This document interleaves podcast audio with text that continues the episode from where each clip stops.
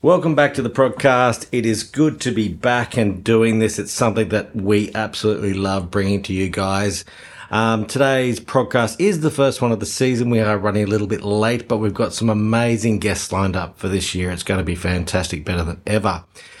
Today's podcast is brought to you by Chef Notepad. Calculate your food cost and manage your recipes, an essential tool if you are a chef or a restaurant owner. Check that out. So today's guest is Andrew Ballard, or AB as he is known in the industry. This guy's a hunter, a forager, a gardener, a legend, an innovator, and he has a fantastic story. He's won amazing awards, Australian Professional Chef of the Year, and a multitude of awards, about as long as an A4 piece of paper. That's how many awards this guy's won. He's been in all sorts of competitions, but let's sit back and get into Andrew Ballard, episode number 68. Okay, so say your name and all that, so we've got that record. We are on Andrew Ballard. No, you'd say your name, Andrew. My name's Andrew Ballard. Beautiful. And where are you from? Summer Culinary. Beautiful. What are you doing in Brizzy? Getting wet. Welcome to the podcast.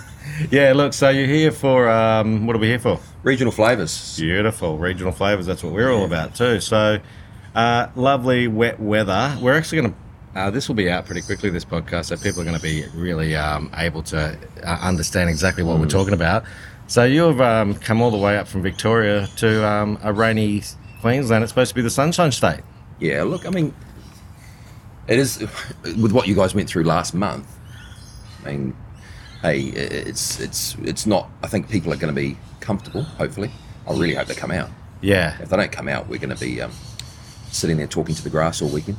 A lot of these things are more difficult than ever. Even though we're all excited about what it used to be, I think when we were just walking over to do this podcast, you said things are just not like what they used to be. In that you can't assume that the setup's going to be the same or anything's going to be the same. So you've got to cross your T's, dot your I's, and I think that's the same for the community and the people who are coming to these events. I think, you know, with the events relaunching, so 3 years ago when the events all cancelled, obviously, for obvious reasons, with the events all recommencing, I'm hoping that the public are going to be super excited about coming. Yeah. You know, because I think they will be. Like the feedback we're getting from, because we do this all around Australia, right, as you know. Yeah.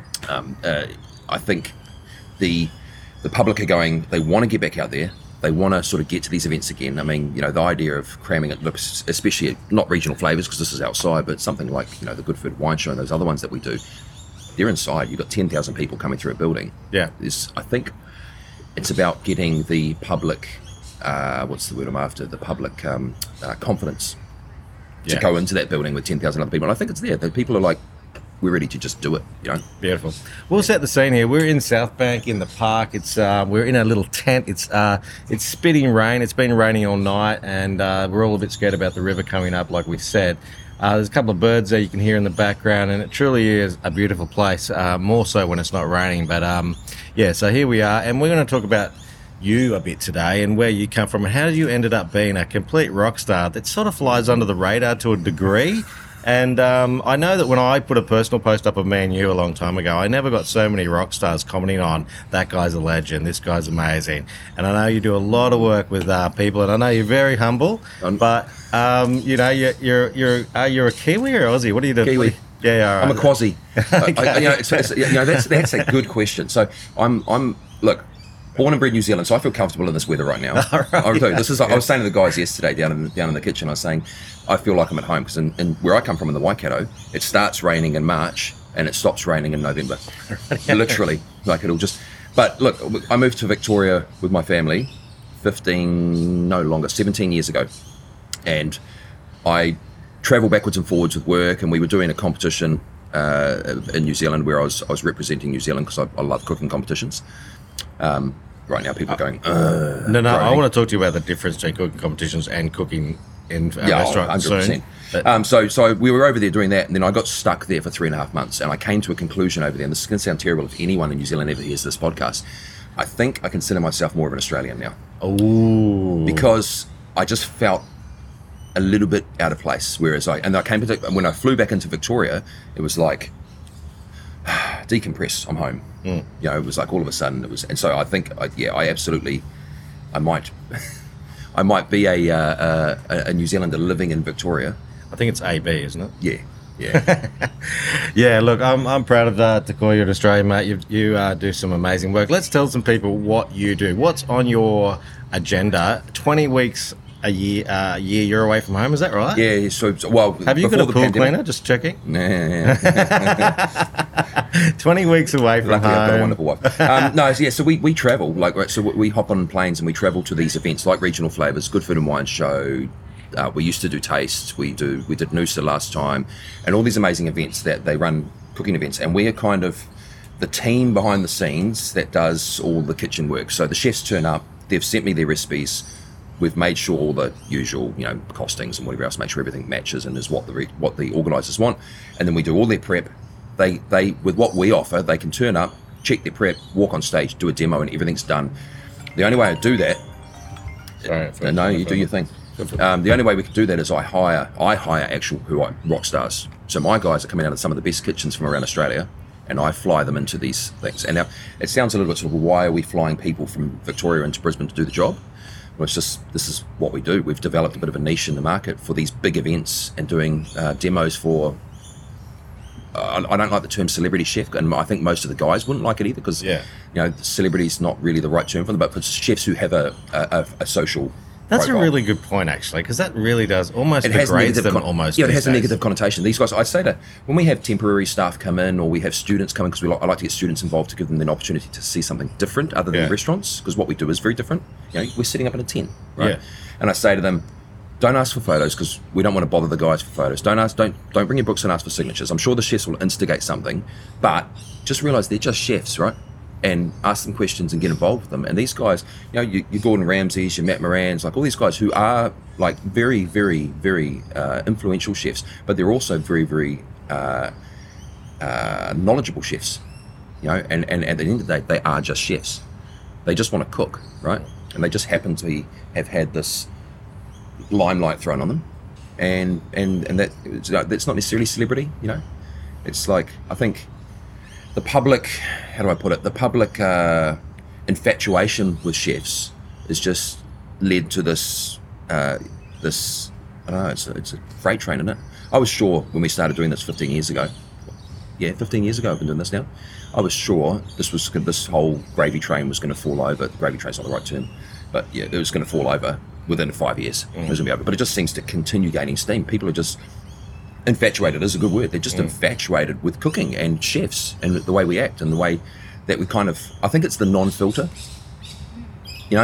It's the non-filter. Like I said to you before we started this, I generally will swear like a train. Yeah. People are a bit more accepting of it when they're on live TV and a chef says, fuck, or whatever. Yeah, yeah. They're like, oh, okay, well, he's just a chef. Like, that's fine. That's what we were talking about before, that book from the gentleman, which I can't remember, where he writes the kids' books. And he has different words for swearing. I'm thinking that we could make that up for a kitchen right now, in fact, that we could think of words that instead of saying, mandolin. Oh, no. Right? So there's a bit of a challenge for us. Okay, so just through this podcast, when you want to say truck, you could say... Sorry. Yeah. So anyway, no, we're allowed to swear on here, mate. It is amazing what you do. You do some of the biggest events. So I can't remember where we met. Can you? I think I needed her Samfer in the Brisbane show, and I asked Al McLeod. I said, "Who's got Samfer?" And he said, "Phone Graham." And I think he came in with this massive bag of Samfer, and I think I needed like 50 grams. Yeah, it's and now you do. I was saying to the guys this morning when we were getting ready, I was saying I'm quite stoked about having a chat to Graham because I think you're the rock star. I'm not just saying it. I think you're the rock star of fruit and veg in Australia because you're the Well, thing is, I phone you up. I've got a show in Perth. You're based here in Suncoast, and I say, I need X, Y, Z. I send you this massive list with some quite weird requests sometimes and some quite, I need 30 grams of this particular ingredient because this chef's only doing one demo and he only needs 30 grams. And you phone quite often a multitude of small suppliers in Perth and arrange, and it just appears. And it's always, what I said to them, I said, you must have some real pull because every time I think they stop and they go, oh, Graham's placed the order, better make sure it's actually on point. So, yeah. No, you know what it is? I say Andrew's placed the order. You better get it right. Oh, pass off. No, it is. It's actually a real pleasure, and we've built up some really amazing contacts around the country and even the world, actually, and it is a real privilege to be able to do what we do and just to be able to connect, you know, growers. And that's what Regional Flavours is about, you know, trying to encourage that a little bit more and be that facilitator. People have called us middlemen and all sorts of things, but, you know, we like to think we add value to the whole process and make sure it easy. But and Al McLeod asks for Morton pineapples, and I phone up and say, well, I've seen the audience, says, I know that they're going to be Morton pineapples, right? And he has a certain expectation that what he places he's going to get. Yeah. You know, and so you can't just, I can't just phone up any providor and ask for that, because most of them will say, well, I don't know where I'm going to get that. Yeah. So yes, how did you get so experienced in this? You started off in New Zealand working as a chef and misspent youth, I read somewhere. Then it's an understatement. Then now you're actually a real fantastic example of what I reckon humans need to be, you know, to a degree. You probably fly too much, but you know, you hunt food, you grow your veggies, you got your pizza oven / bread oven in your backyard. Correct me if I'm wrong with any of this. No, you're good. And you got a beautiful family, 3 kids. You can kick ass because you're a black belt. Just a reminder to all your staff there. You know that.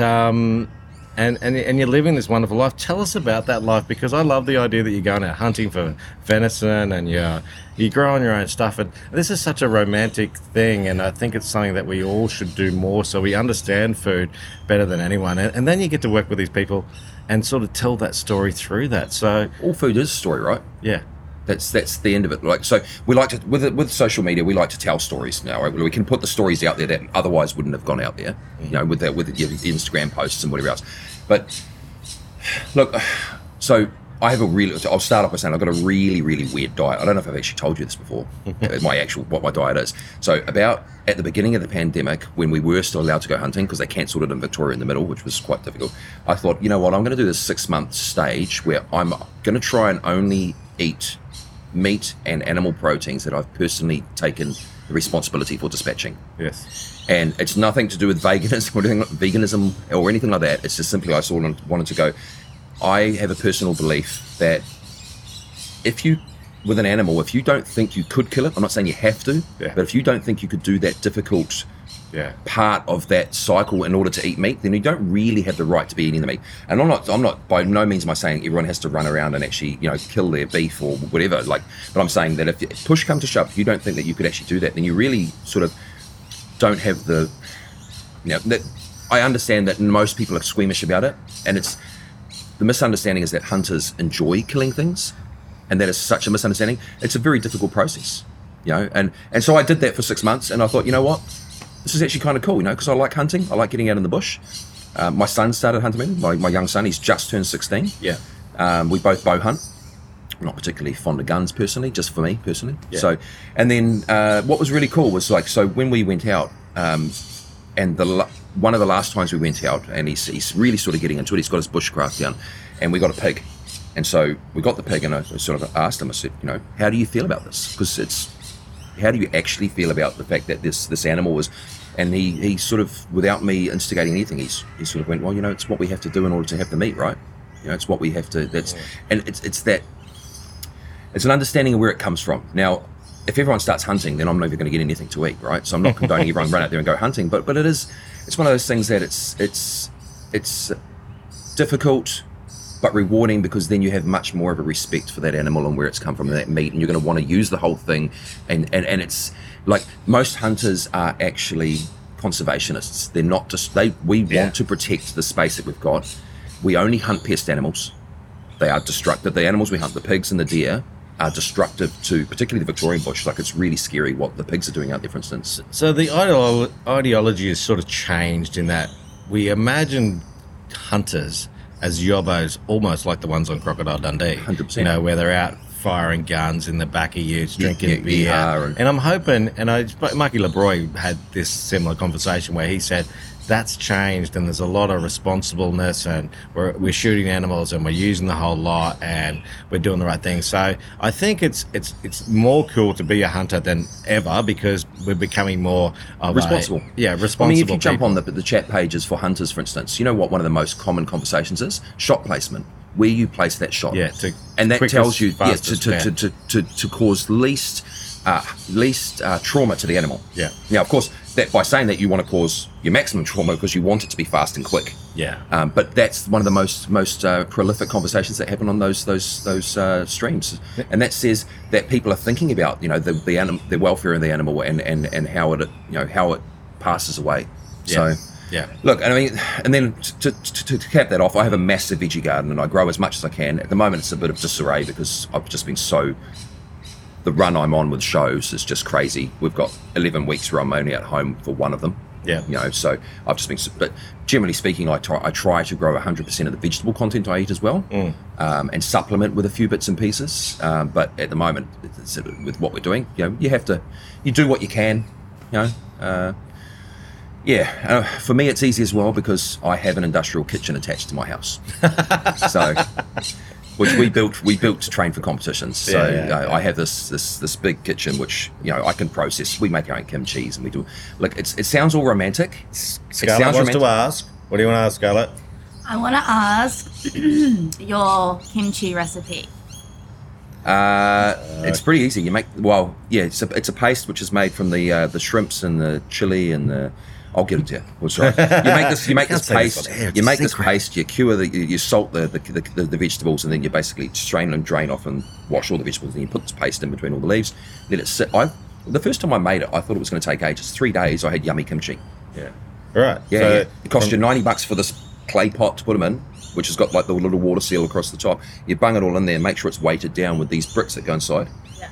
And you just leave it for 3 days. From a hygiene perspective, anything that we should be concerned about with that? Well, no. Because I think a lot of people are scared of that. As long as you wash your hands. This fermenting thing going on. Yeah, well, my wife, she won't touch it. Yeah, right. She's like, if I wanted to eat rotten food, I'd... Yeah, anyway. I shouldn't say that. She'll probably hear it. Oh, it's... You know what? Like, it's the same discussion I was having with another chef of mine the other day, and I said, I think that's the difference... Why chefs live so long is because of the different things that we eat. You know, we won't eat like a mince pie for lunch every day. It's like, if I have something to eat more than twice in 2 weeks, I'll be like, well, that sucks. So it's eating the kimchi, and then you have, I don't know, like your kombucha for your lunch, whatever. Like, those fermented foods are really good for your gut. They are really good for you. And I think chefs chefs who are passionate tend to have a more varied diet. Mm. And so things like the kimchi are just... they are good for you. Sorry. No, you're right. No, they are great. We were going to talk about, because we had a chat on the phone the other day, about uses of vegetables where they get a different sort of respect to meat traditionally, and Look, that goes along with the whole hunting gathering thing as well. Yeah. I think a part of that process is obviously a lot of what I eat is become less meat-centric and more vegetable-centric because of it. Yep. And that's, I mean, I've grown vegetables since I was an apprentice. So I've always had lots of vegetables in my diet. We were lucky when I was an apprentice, we moved into this house and this old guy retired and he had two greenhouses and these two massive plots of land in New Zealand I just sort of went, oh, you know what, something to do on the weekends, and I started growing and I haven't stopped. And what we were talking about the other day with the vegetables was the fact that I think most people with their vegetables have such a limited scope of what they are able to cook that it becomes difficult to eat a varied diet with just vegetables or with lots of vegetables. And I think that's where we need to change people's mindset that you don't have to take... So a mushroom's a good example, right? So most people will take a mushroom, they'll bung it in a pan and saute it with some oil. That's the only thing they know how to do with a button mushroom. We just use a button mushroom, most simple of all vegetables. That's the only thing they know how to do. So it's like, oh, that's boring. Button mushrooms are boring because you can only just do it and put it on a bit of toast, right? Oh, you add butter. Well, yeah, everything tastes better with butter, right? Well, clearly, I mean, look at my waistline. Yeah. But, you know, like, I think expanding people's exposure to what you can do with that simple butter mushroom. You know, you can take that, dice it, cook it off like you were doing, smaller, then blend it up with some cream cheese and herbs and you've got like a pate. It's like, you know, it's a simple process you've added. Anyone can do that. And you've just got some add value to that ingredient. What is that fear with people? Like, everyone's coming here this weekend. They'll watch these cooking demos and some of them, they're probably there. They think it's magic. It's not magic. They do think it's a magic show, don't they? It's not magic. It's you're taking something and you're trying to bring the best out of it. That's my job as a chef, right? And then people look and go, oh, he made that really delicious. It's like, well, all I did was add some salt and some cream cheese and herbs for that pate, for instance. Yeah. That's all I did. Yeah. Anyone can do that. Yeah. And using good ingredients right from the start means high nutrition, good for your body. And that's the key, right? That's, I mean, especially with like what you do, you know, the freshness of the ingredient and everything. It's like the people, and then the other thing, that's the other thing, they go to the supermarket and they buy their mushrooms and they're 4 weeks out of the, 4 weeks out of the packet, or out of the farm, I should say. And it's boring. Yeah. And it's not tasty, and it's not nutritious, and it's not going to be as good as it could be. So like you say, quality of the ingredient is obviously, we know it as chefs. Yeah. My job is to buy good ingredients and bring the best out of them. What does that say? Raised around food. So you were raised, your parents raised you around food and encouraged you, or did you just go straight and learn it? I've never seen my mum cook in my life. Oh, I actually love that, because it proves that that theory isn't right, but I'd want to encourage everyone to try and teach your kids to cook, but if you haven't got it, you can go from scratch. So that's your point. Is that what you're trying to get there? What I was lucky with is my dad did all the cooking, right? Okay. There's two. I've got another brother who's a chef as well. But what he cooked basic. He doesn't like cooking. He hates it, but it was something he had to do. And because we weren't well off, so to say, we weren't poor, but we weren't well off. He had to make do with what he could get. I've got a lot of brothers. Yeah, we're all big. We're all my size, and so So my wife's family grew up with meat and 3 veg on the plate every day, 7 days a week. Right? We had kedgeree, and we had curries, and we had American style meatloaf and veg. But it wasn't necessarily all fancy. It wasn't fancy food. It was pretty basic ingredients. You know, it was always potatoes, onions, mince. But just, I think Dad had to get inventive. So although we didn't have great food, we always had a varied food, if that makes sense. Yeah, that does. Yeah, no, that's good. So that sparks it up, doesn't it? I feel like that's the key difference, because I have friends that grew up with parents that didn't cook and they still don't really know how to cook, whereas I grew up with, Graham, and he showed me how to cook, and he'd always get me in the kitchen doing things, and now I really enjoy it. But once again, I think there is people who haven't grown up with that, who can always pick it up as well. Look, when I remember as an apprentice, I hated olives, I hated hummus, I couldn't stand feta, anchovies were a no-go, because I hadn't had that in my diet, right? Now, if I didn't have those ingredients, I'd lead a really boring life. They're the only ingredients. Yeah, there's other ingredients. In my house, when we eat, there's always, I think it's an Australian thing as well, right? So we never used to do it in New Zealand, but there's always olives on the plate. Yeah. Table. We like to eat. That's the way we eat. We picky. We don't necessarily have a plate full of food. We sort of. Yeah, that's because it's a nice way to eat, right? It's an interactive way to eat. You get the kids around the table. And my kids are all grown up now, but they're all like your age. But you get the kids around the table and you have a chat and a talk and a our kitchen table when our kids were young was always, we had a saying, there's no taboo subjects. There's just everyone you can say what you want around the table, and the food becomes the the conduit for that. It becomes the lubrication for a. So to say. It sounds a bit tacky and a bit corny, but it does. Like the concept of actually getting your hands in the same bowl and actually having an olive and picking it, and that is a good way. People feel more comfortable. They open up a bit. That's what we need here. We need a bowl of olives. I nearly did bring a croissant, but on the way here. But anyway, hey, last year you won Australian Professional Chef of the Year. Is that true? Was that last year or the year before? This year. Oh, it says 2020. Yeah. So 22. It says 2021. So yes, Australian Professional Chef of the Year 2021. But it's because I think they'd already had all the jackets branded up and stuff. And so it was in 2022. But it's the 2021 competition. In fact, tomorrow, and the next day they're running the Queensland. I suppose the Queensland sort of. Thing of that competition. So they run a Queensland Chef of the Year, and they have a National Australian Chef of the Year as well. It runs through the food service events, which is running this weekend, as well as good the food. If you're a foodie, if it wasn't amazing weekend to be in Brisbane, so where is that? That's so we've got this here. Oh, that I saw it here. Now this weekend. Yeah, so it runs on Monday. Sorry. So look, it's kind of funny because I do, like we were saying before, I do a lot of competitions. Yes. Okay. Let me just say something. I have an app on my phone that reads stuff to me when I'm driving and reads to me.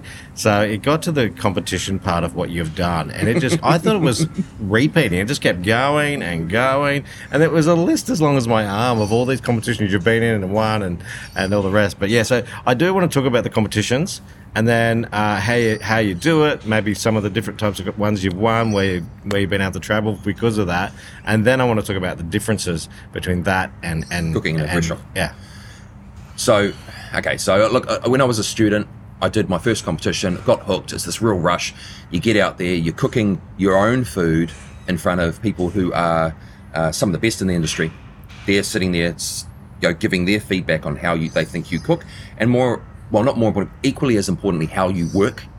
You know, that's the key piece to the competitions, because they're watching you cook this food from scratch. They're looking at your wastage, and they're looking at how you store things. They're looking at how you chop, how you clean your bench down, how you set, like all these things we, best case scenario. They're looking at best case scenario, right? What should be best case scenario. And you have to perform to that level in front of people who are extremely demanding, you know, like, I mean, a point in case, I remember we did a while ago with the Boku store, and Tetsuya Wakato was one of the judges.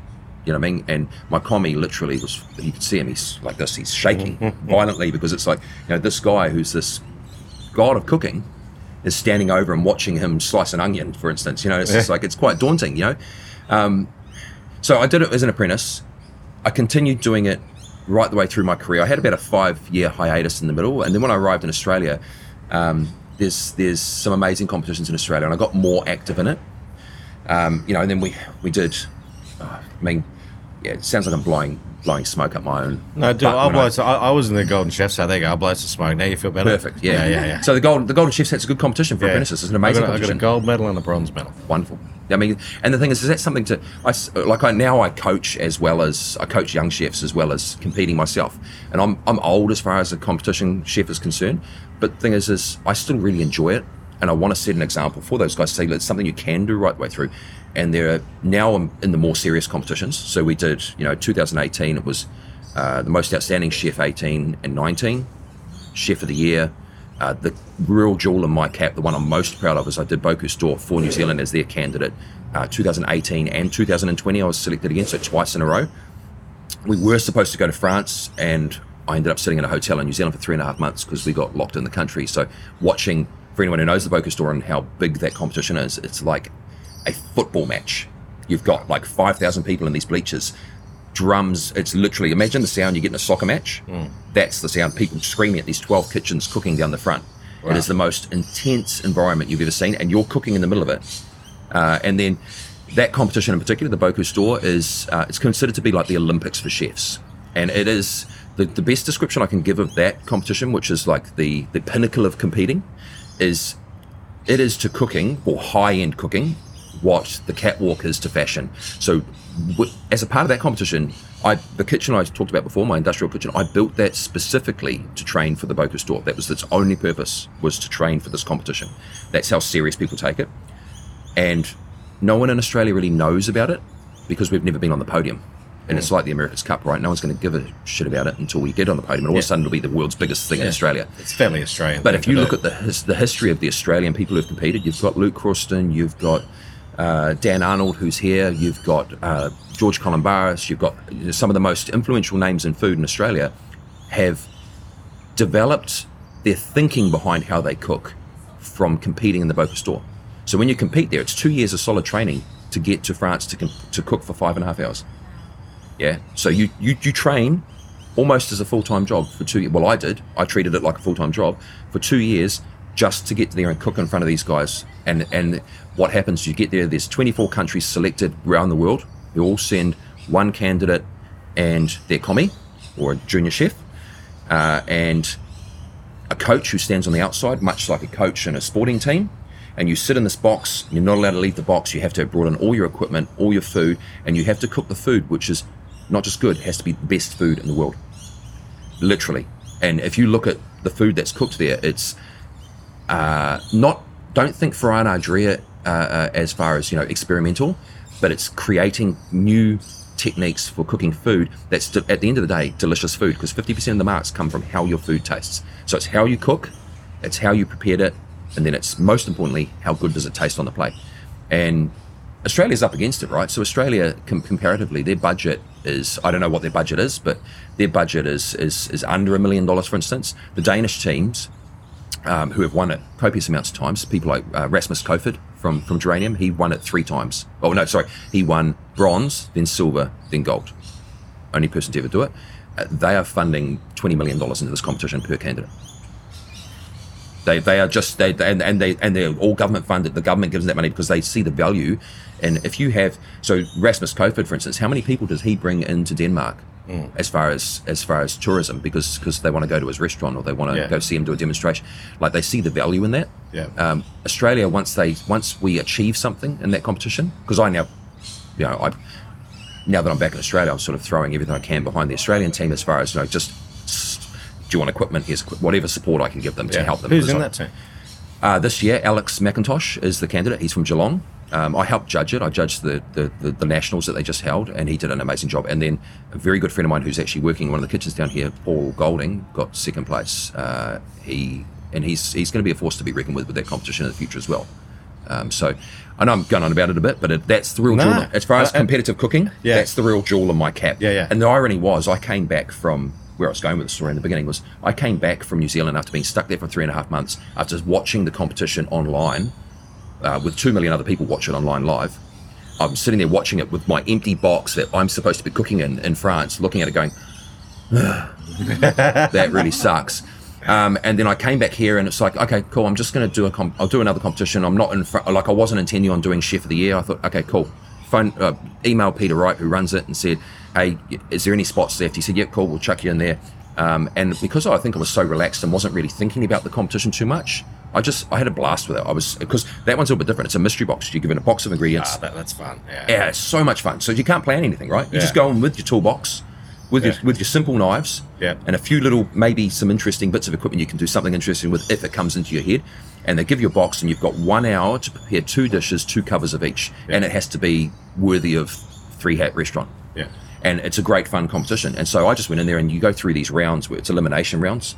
And each round I was just having more and more fun, and it was just like I was having a blast. And then, the irony of it is that the competition I put the least work into was the big one. And it's creativity could actually come out. Because I was relaxed. I was relaxed and having fun. And so what's the difference between a competition thing you'd put on a plate and a restaurant? For me, restaurant cooking, nothing.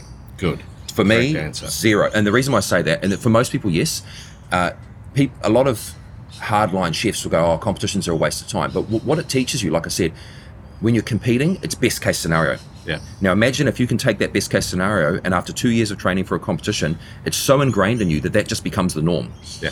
If that makes sense. Yeah. So don't think about one competition. Someone competing in one competition isn't going to pick that up. Yeah. But the repetition of constantly competing, your way of working becomes so. I'm not claiming that I'm the best case scenario. I'm just saying that that working like that constantly, it becomes how you perform. You know. So when I set up in a normal kitchen, like we're down here, we're doing all the mise en place. I still you've got your board there, you've got your wiping cloths, you've got your tasting, and all gets lined up and as if I was about to compete in competition. That's how I cook. Or do an operation. And every job I cook, wipe down and go. Now, does that reflect in the rest of your life, or can you be?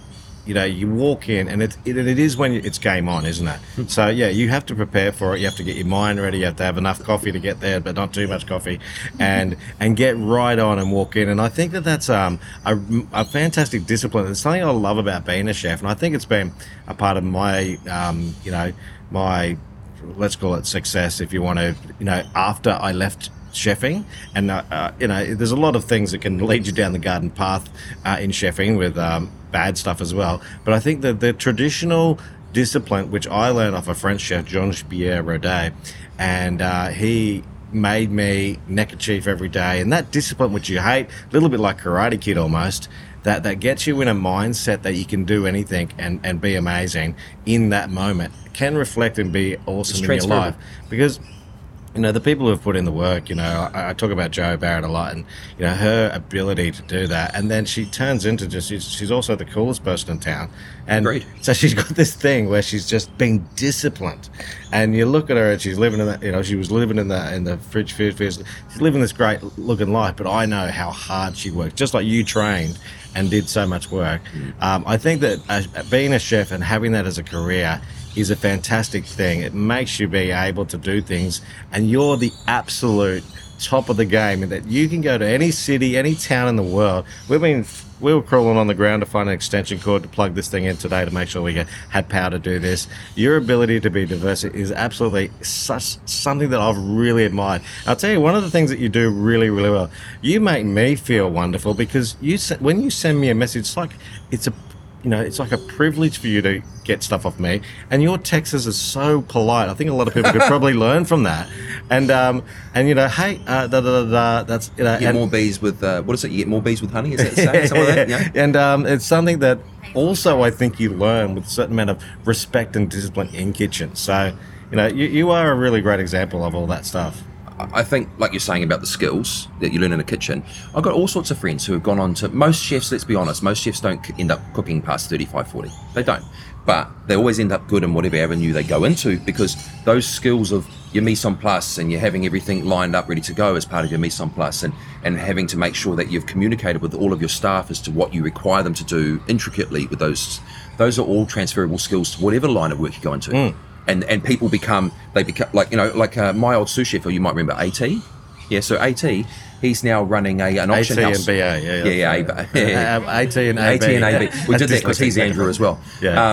But he's now running an auction house. Yeah, right. But I mean, a few times ago when I spoke to him, he was like, it's those skills. He cooked for 20, 30 years, but all those skills are completely transferable. So he walks in there and he's like, right, we need to do this, we need to do this, we need to do this. And it's not rude.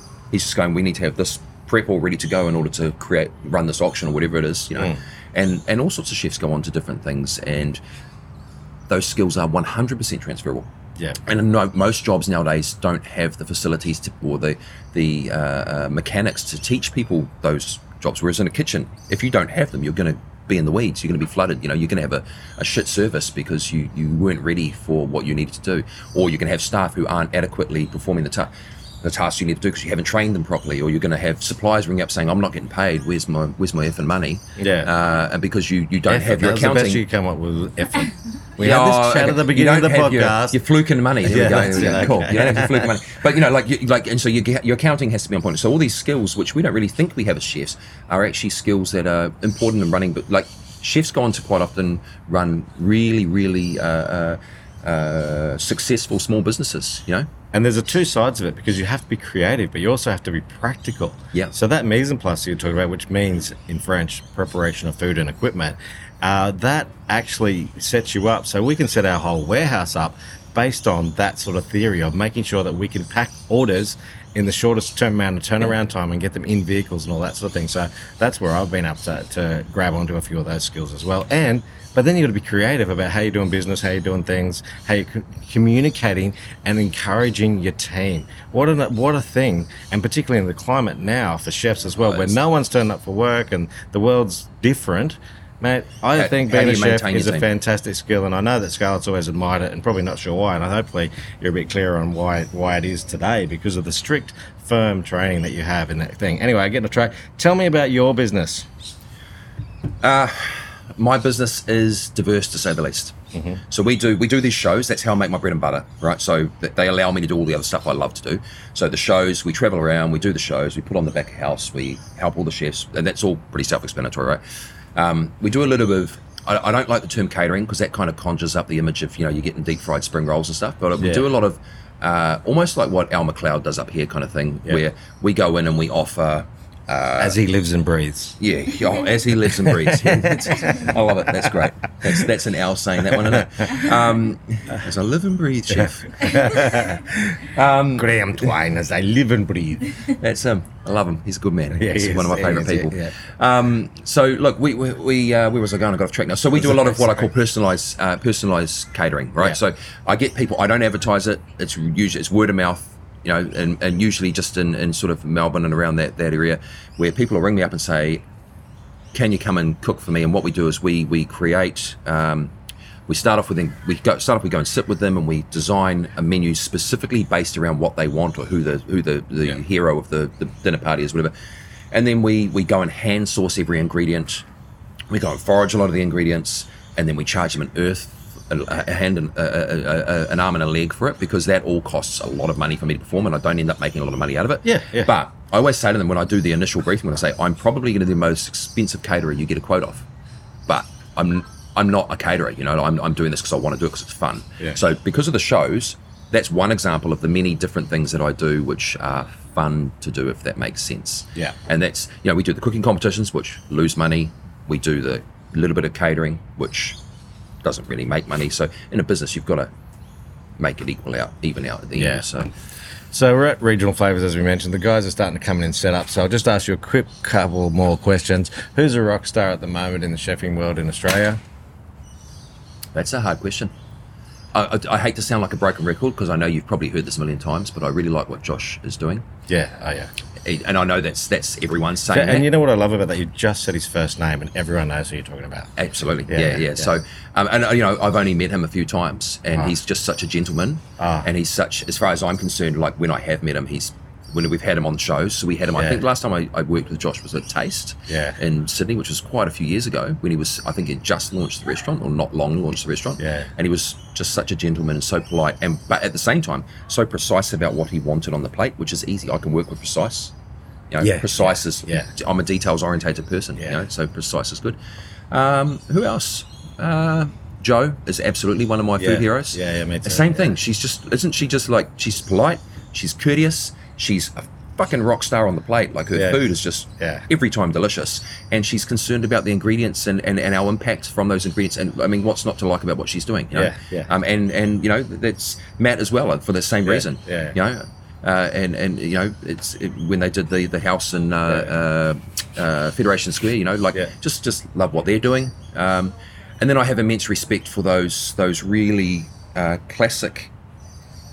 And I'm going on here, but the word's traditional, though. Well, no, it's not. That's the old word for these people. No, yeah, traditional is a better word. So the Matt Morans, I have an immense respect for that man, and like we've worked with Matt for many years since we started doing the show. He's one of the few chefs which has been on the show from beginning to end. Yeah. And then there's obviously one of my favourite of all time chefs, and that's Miguel. You know, like Miguel's a good friend, and we do all sorts of other gigs with Miguel. We were saying, can you come up and give us a hand with this paella we're doing in Kalgoorlie? I'm not joking. That was one, right? We're doing a paella in the bottom of a hole in Kalgoorlie. So look, we're going to wrap up. We're going to be 2 more minutes.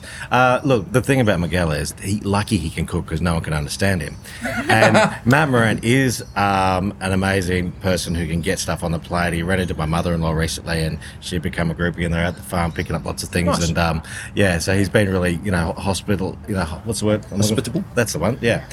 We'll let these guys sit up, mate. It's an absolute pleasure to talk to you. You are a true rock star of the industry, a great example. Where can people follow you, find you? What can they? Andrew Ballard, at Andrew Ballard Chef. Right. So we've just rebranded everything to, because what we do is so diverse that we just sort of, let's just give it one name. And I feel terrible saying it, right? I feel like it's almost like, I'm being a bit of a tosser. But, you know, hey, that's what we rebranded it, at Andrew Ballard Chef. So. No, it's not. Just hold that stuff. You're amazing, man. It's a real. And back at you. Yeah. Well, you know the immense respect I had for what you do and how you do it, and how you know, there's a reason why when Noma came, they wanted to be on the Grand Twine. The Graham Twine bandwagon. We're going to go and have a cuddle. So we just get a room. I've got a room out the back here, Sheffy.